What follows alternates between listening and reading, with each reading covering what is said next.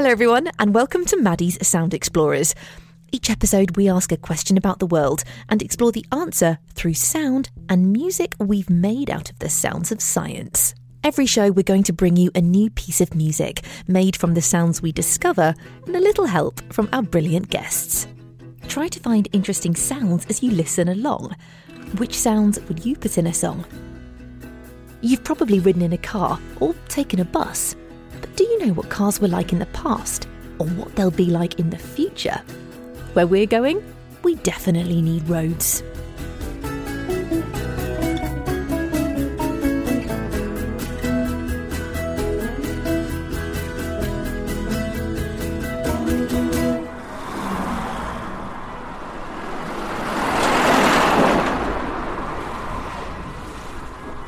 What a lot of noise. It's a busy day outside my window. Lots of deliveries and people driving their cars. I bet they have important journeys to make. We have an important journey to make today, too, because we've had a question from one of our sound explorers. How do car engines work? A car engine is a machine that uses lots of parts to help the car move. It's also the part in some cars that makes lots of noise, and the smell, and the harmful gases that pump into the air. Why do some cars make all that noise? Have they always been like that? And what will they be like in the future?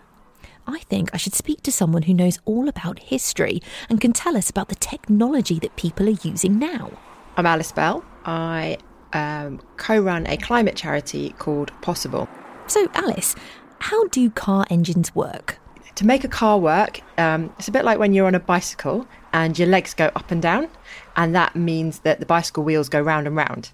So any train or car or truck kind of needs to do the same thing. It needs to get something to go up and down so that it can make something go round and round. And cars have what gets called an internal combustion engine, which just means that they make little explosions internally. So um, inside a kind of petrol-based car, so not an electric car, that that will have a little little explosions uh, using the the petrol to to move a piston up and down. You want to get an up and down movement to be able to get this round and round movement. So, in an internal combustion engine, fuel, like petrol, is burned. This makes tiny explosions inside the engine. Those explosions push pistons, which are small metal rods, and this makes them move up and down, up and down, up and down. The pistons are connected to gears that help turn the up and down movement of the pistons into the round and round movement of the wheels. But this idea wasn't invented for cars. The first uh, trains that used fossil fuels used coal and they had steam engines, you know, like those big, you know, like the Harry Potter train with the, the steam coming up from it. They'd burn coal in an engine on board and the steam from the, from the coal would uh, move a piston up and down and that would move the train wheels round and round. Both coal and petrol are types of fossil fuels. Fossil fuels are made up of the remains of ancient animals and plants that have developed over millions of years deep below the ground. Coal is made from the remains of dead trees and plants that could have been around when the dinosaurs roamed the planet. Oil, like petrol, is made from the ancient remains of plants and animals that once lived in the ocean. Powering our vehicles with the remains of ancient animals might sound cool, but burning fossil fuels creates greenhouse gases, and these build up in our atmosphere, trapping heat, which leads to global warming and climate change. Anyway, back to the internal combustion engine. How interesting that pistons existed in trains long before we started using them in cars. So, how did they end up in cars? And what were the first cars like? Oh, I think it's time to do some sound exploring in the past.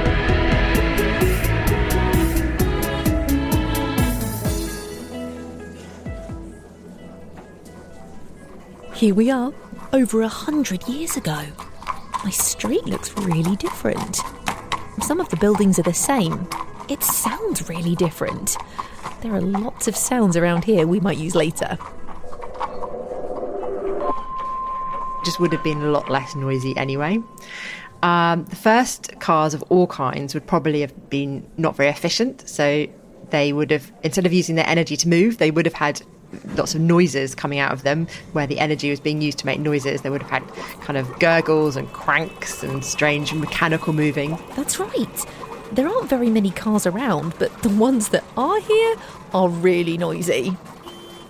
There are so many interesting sounds here. There would have been horses uh, and all sorts of other muscle powered energy, uh, causing a lot of uh, noise and smells. Um, because although we have the air pollution problem of a petrol engine, um, a horse has its own way of, uh, well, something else comes out the backside of a horse rather than air pollution. Oh, oh dear. We better not step in that.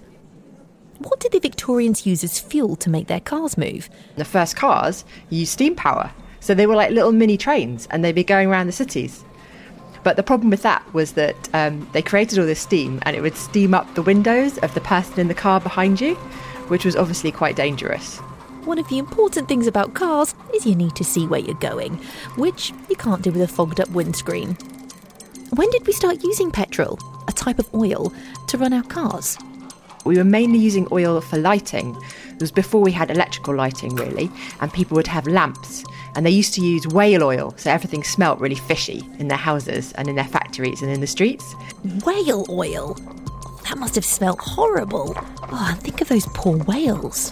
Whatever next? Powering aeroplanes with bat droppings? But the first first cars, uh, some of them were electric and had a battery that you'd, you'd probably burn coal to make that electricity, and they'd have to change the batteries quite often. Batteries are things which store electricity. You've probably seen them in your remote controls, some toys, even mobile phones have them. They're basically storage units packed with chemicals.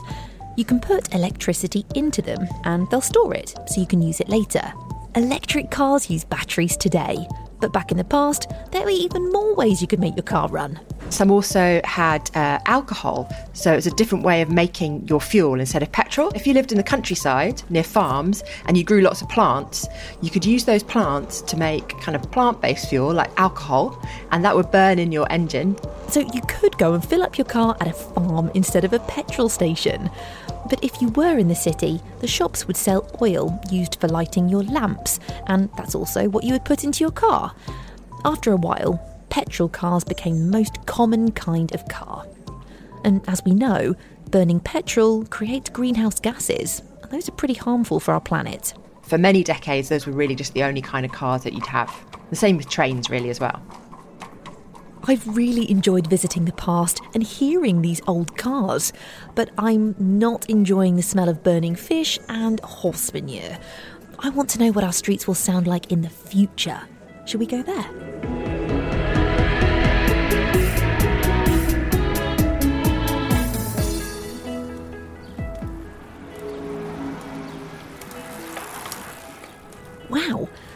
It's a lot quieter than the present, and it smells different too.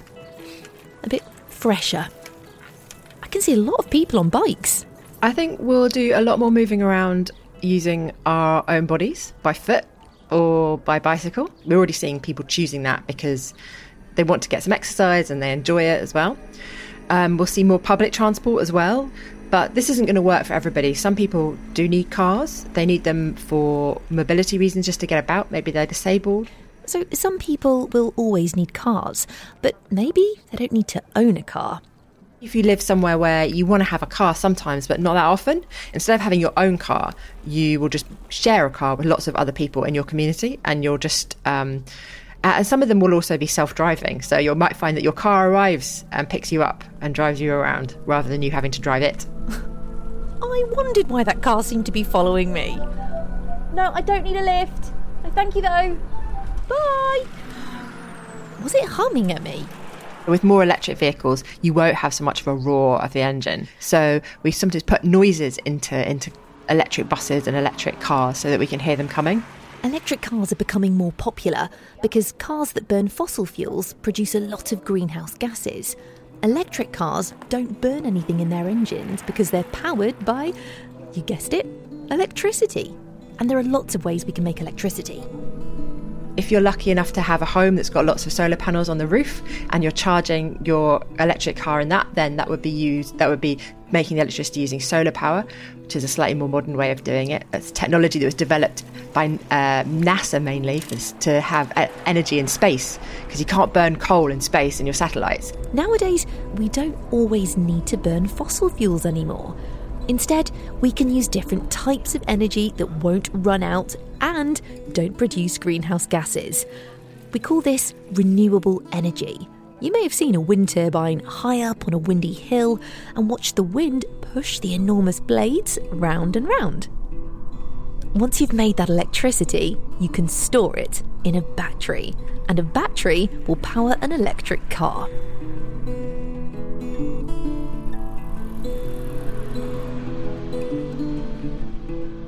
I have been having a lovely time here in the future.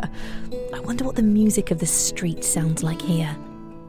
Let's take a little bit of the past, a hopeful spoonful of future, and a big dollop of the present. You're listening to the sound of original climate friendly material.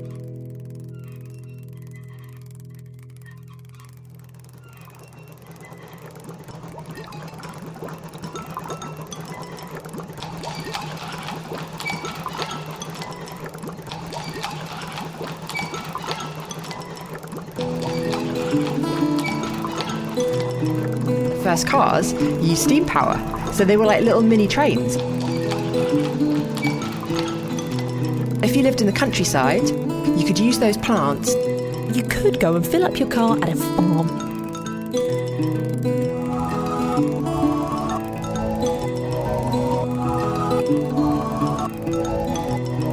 We'll do a lot more moving around using our own bodies. Instead of having your own car, you will just share a car with lots of other people.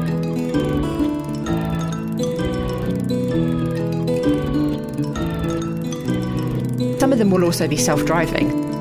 Your car arrives and picks you up.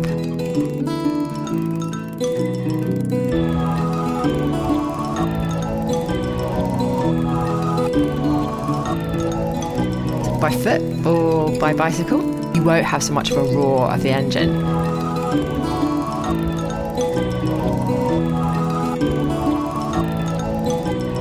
renewable energy. Renewable energy.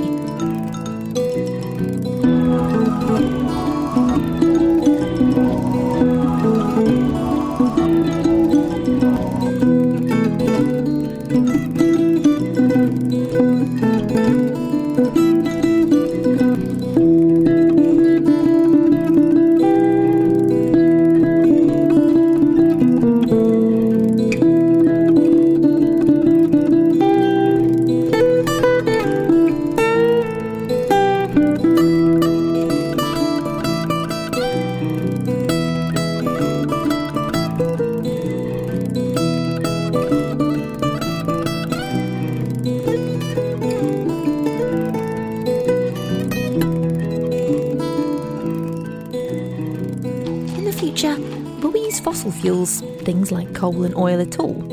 all all our energy ultimately comes from the sun. Uh, so a solar panel just takes the energy straight from the sun.